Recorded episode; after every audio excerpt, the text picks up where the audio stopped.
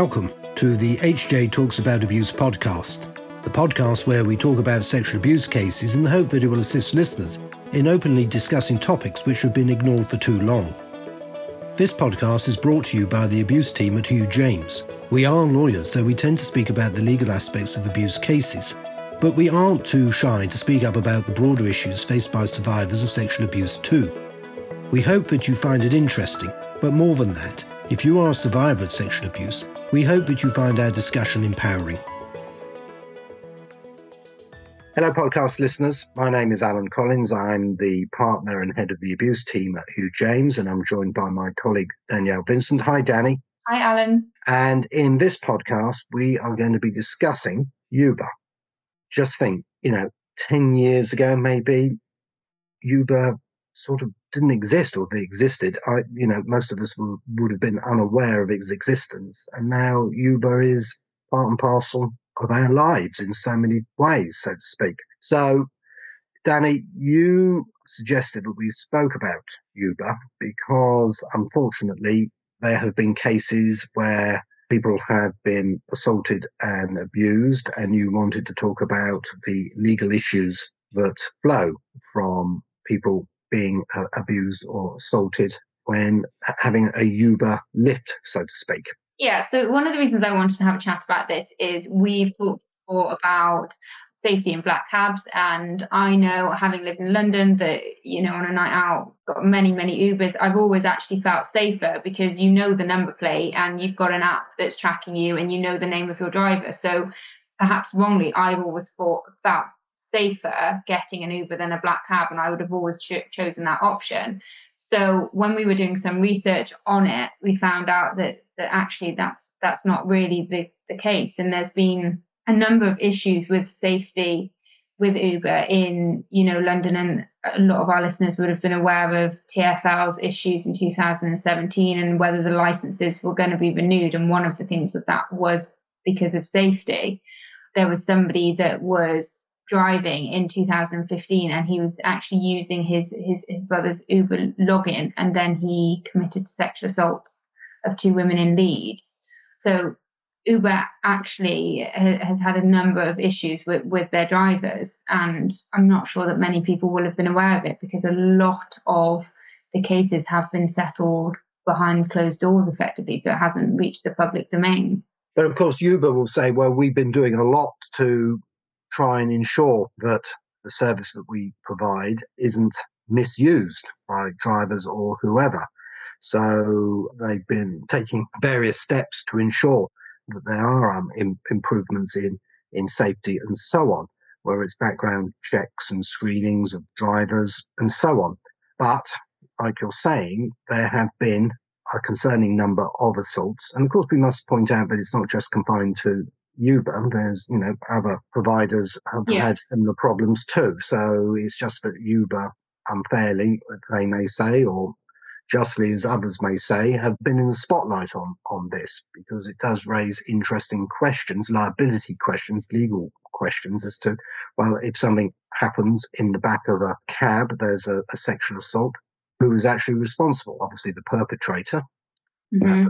It might be the driver of the vehicle. We've had cases where drivers had sexually assaulted their passengers and they've been prosecuted and successful civil claims have been brought.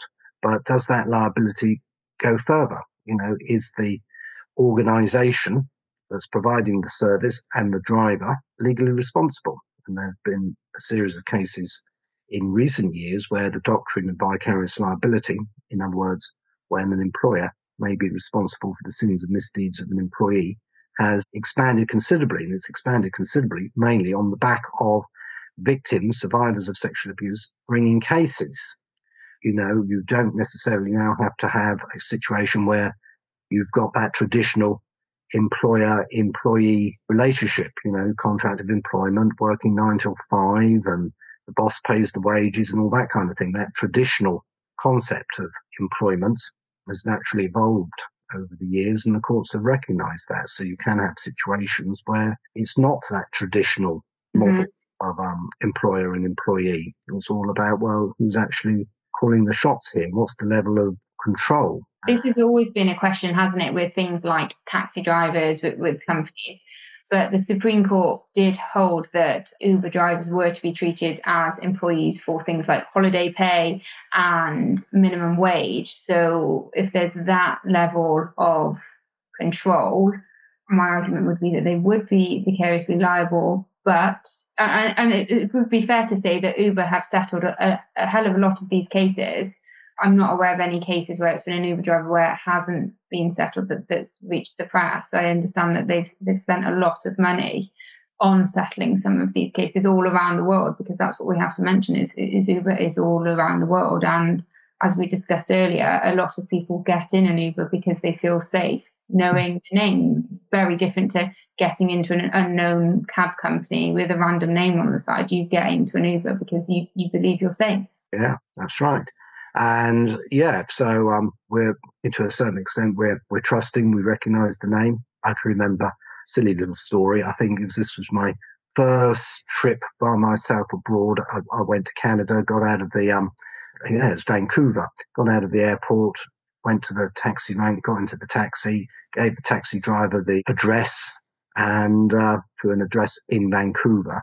But he wanted to take me to Vancouver Island, which was a completely different um, location. And unfortunately, um, I had enough nous about me, and uh, you know, I thought, well, I don't know. I don't think we're actually driving into Vancouver. I think we're going somewhere else. And he was very insistent on taking me to Vancouver Island. And um, saying, no, no, no, no, I've got to go to this particular address. This is pre sat nav, obviously, and all the rest of it. So he got his Atlas out and um, the Canadian equivalent of, you know, the AA roadmap or whatever. And he was trying to read the thing um, with it upside down. So, you know, so anyway, I got to my address eventually. But it was a lesson. It was a, a, a lesson that I learned. You've got to be, you know, think about these things. But anyway, that's by the by. So no, but no, it's the point that you um you make, Danny, is, is a good one. And but this where Uber drivers, for purpose of employment, are considered employees. Of course, it may not necessarily extend, although it ought to, arguably, to the issue of if a Uber driver, or you know, it doesn't have to be a Uber driver, it could be another a driver in another organisation, sexually assaults somebody. There's still going to be that argument: is the employer mm-hmm. for that terms actually going to be liable for what happened.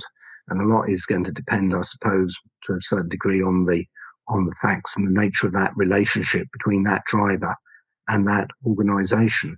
But that case that you mentioned is indicative, is a good way of demonstrating, we would argue, the direction of travel. And, you know, this whole doctrine of vicarious liability has evolved enormously over recent years as a direct result of these sorts of cases where the courts have said, no, this, this organisation, this defendant is responsible for what happened in the back of a cab or wherever it happens to be. And I will point out, you know, we are saying about the number of assaults and things that have happened when doing the research. The, the safety team at Uber has tripled since 2017, and they say there are 300 professionals now working on different means and different technology to to make us feel safer. So, you know, you're reading that and you're thinking, okay, great, this is moving in the right direction. But the Sun, they they obtained some freedom of information stats and they confirmed, I think it was last year, that there were 32 rapes and sexual attacks in London in the space of 12 month period, which I know compared to the number of trips that are perhaps taken that that, that seems I don't know what that would be on percentage, but that still seems incredibly high. Yeah, I suspect it's a very small percentage of the overall number of journeys, but it's still 32 cases too exactly. many. There shouldn't be any.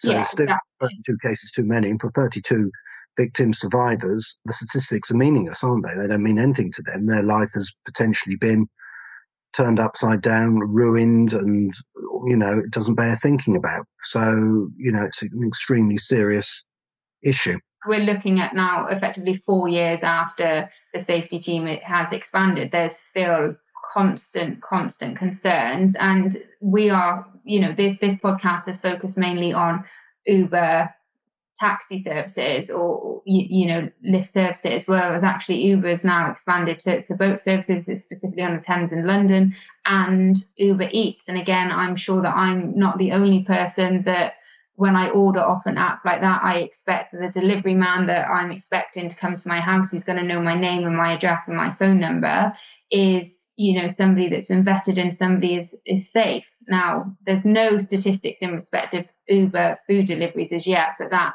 has only been going on, I'm not sure very long. So I think we'll probably see statistics in respect of any issues coming in the next couple of years, but still something to consider if Uber drivers are, you know, there's, there's been concerns in respect of safety and monitoring who's actually using or who's logging in as the, the correct person, whether that could be the same with Uber delivery drivers. Yes, and then, you know, all sorts of questions, you know, are then raised about insurance. Is there insurance cover for what's happened?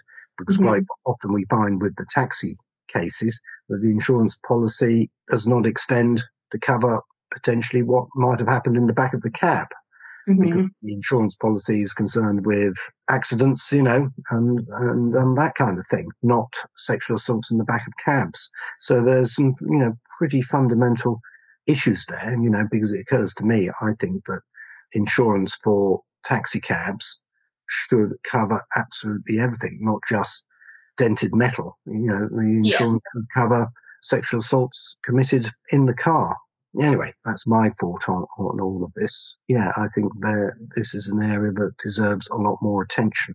Yeah, I agree. And as I say, it's been hitting the headlines all over the world. In my research, there was a lot of things coming up in America and in Australia in respect of, the failings and here in the UK. So it's not going to be something I don't think going to go away anytime soon, sadly. Well, on that sobering note, thank you very much, Danny, for this podcast. As always, podcast listeners, if you have any thoughts, comments, or suggestions, then please don't hesitate to get in touch with us. Thanks for listening. Thank you for listening to this episode of HJ Talks About Abuse. You can subscribe to our podcast on iTunes, Spotify, or your favourite podcast player. If you'd like to speak to us about something you've heard today, we'd love to hear from you. Email us at aboutabuse at hjtalks.co.uk.